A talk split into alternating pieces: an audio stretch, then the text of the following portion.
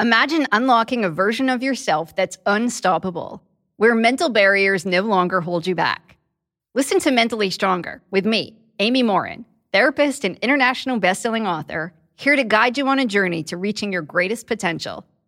Every Monday, I bring you into conversations with some of the most fascinating minds experts, authors, entrepreneurs, athletes, and musicians. They don't just share stories, they reveal the mental strategies that propelled them to the top. But here's the real magic. At the end of each episode, I break down their wisdom into practical therapist approved advice. In my solo episodes, I dive deep into the techniques that build mental strength. It's like having your own personal therapy session as you discover how to turn these insights into steps you can take right now. This podcast isn't just for those facing mental health challenges. It's for anyone who wants to push their limits, achieve peak performance, and truly thrive. Are you ready to unlock your full potential? Then it's time to become mentally stronger. Subscribe to Mentally Stronger with therapist Amy Morin, available wherever you love to listen to podcasts.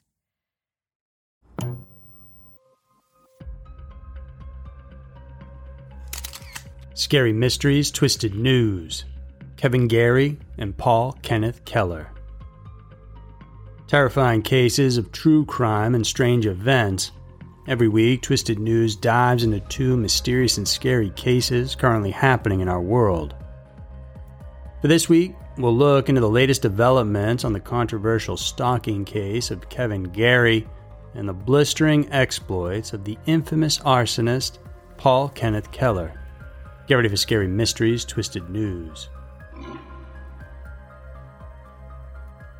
Number 1 Kevin Gary. Weird is probably the best word to describe the plight of a man named Kevin Gary. It all began when he met Harvette Williams at a networking event back on April 27, 2003. Williams, a Detroit native, had been working as a hairdresser for a long time, and at the event, the two exchanged their contact information. The very next day, he contacted Williams, telling her how much he liked her and wanted to get to know her more. But the mother of two politely declined his advances. Gary didn't take too well to the rejection, though. He then started to drive around her home and places he'd expect her to be. He also called her on the phone more than a dozen times each and every day. Williams was forced to contact police and search for help, but was only told to be careful. At that time, it was hard to arrest, let alone implicate anyone of stalking unless they're caught in the act. Gary exploited the lack of interest from authorities, so aside from the constant calls and drive-bys, he then did something much worse. He approached the maintenance man working at Williams' apartment complex and offered them a sizable amount of money for one little favor the key to the woman's place. Soon enough, Williams began to notice things happening in her home cupboards being opened when she was sure they were closed, the heater running, and the lights being turned on. It didn't take long for Williams to realize that indeed someone was accessing her place. One night, as she was brushing her teeth, something in the corner of her eye caught her attention. It was what appeared to be a human lick mark left on the bathroom mirror. Williams was terrified, and over the next several months, the harassment continued, resulting in her losing a considerable amount of weight and ultimately being forced to move to another place. She began skipping work out of fear that she might again bump into Gary. In between these times, she was able to file a PPO, or a personal protective order, against her stalker. At one time, she even hired private bodyguards to be with her and her daughters around the clock. While these countermeasures were able to provide her some momentary relief, the stalking never really stopped. Then one day, she was able to record a conversation they had, thinking that this could be proof of Gary's violation of the PPO, and it worked. He was arrested on charges of aggravated stalking in 2005 and was sentenced by a court in Michigan to five years in prison in 2006. He got out in June of 2010, and a year later, Gary actually took Williams to court, to sue his victim along with other parties, including Oakland County and the city of Southfield, for defamation of his character. Around that time, E Entertainment released a documentary series called Too Close to Home, which was based on Williams's case. In his claim, he said that the investigative report that the network did on the case inadvertently damaged his reputation as an individual. According to him, this was done despite the fact that he had pleaded no contest to the stalking and was only locked up for violating his probation. In an interview, he likened himself to the character of Kunta Kinte in the movie Roots by Alex Haley.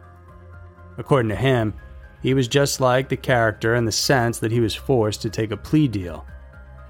As it happened, the judge in an Oakland County court from which the 10 million worth claim was filed decided to dump the case for reasons not yet disclosed.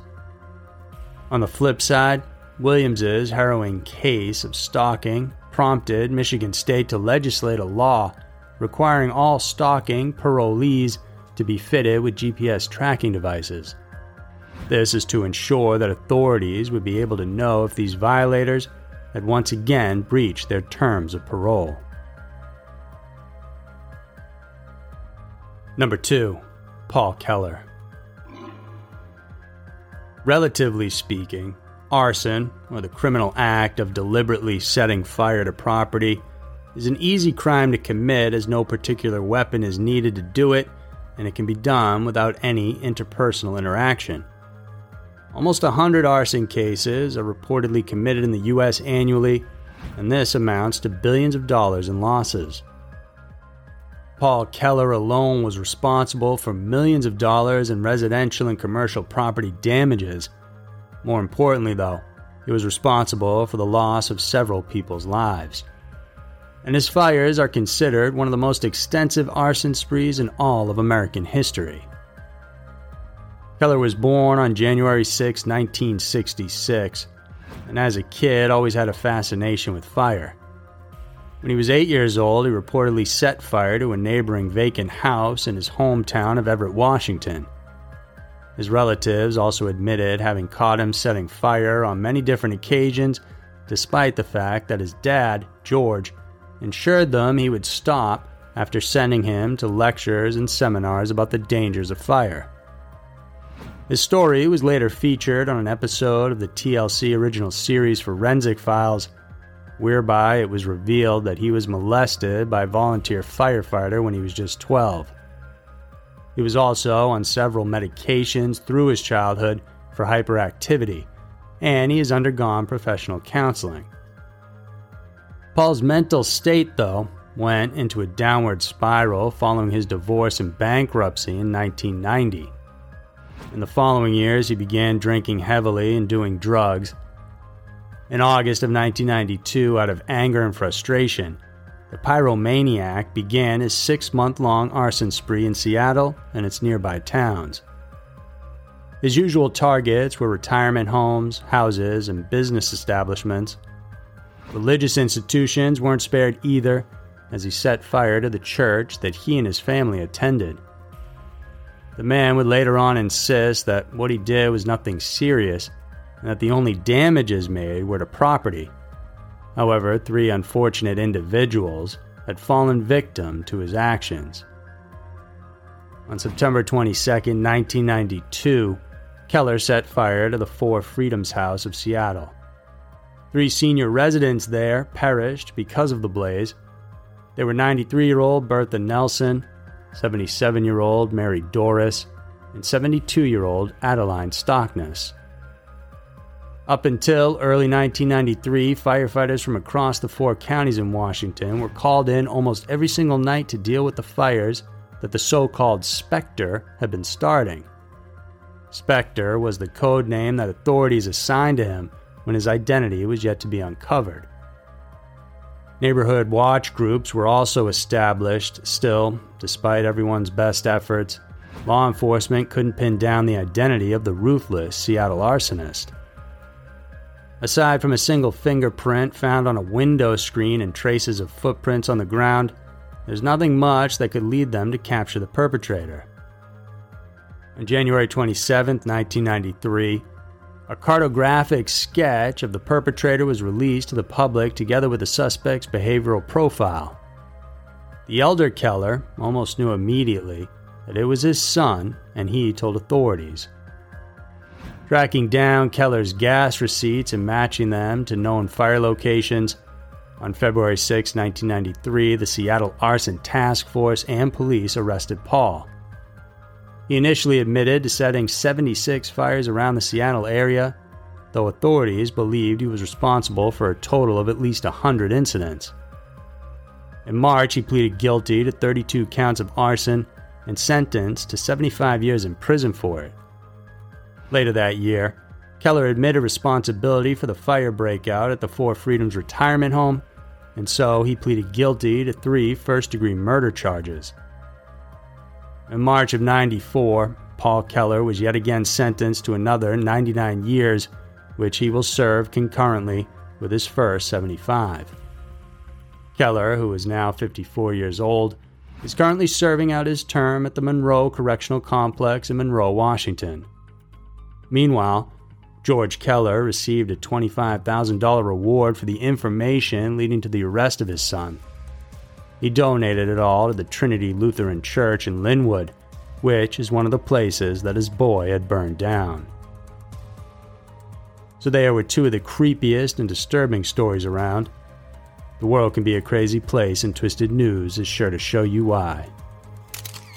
If you like this video, then please subscribe because every week we're putting out new mysterious videos for you to check out. And make sure to listen to the Scary Mysteries in Every Town podcast as well for more chilling stories. Thanks for tuning in, and we'll see you soon.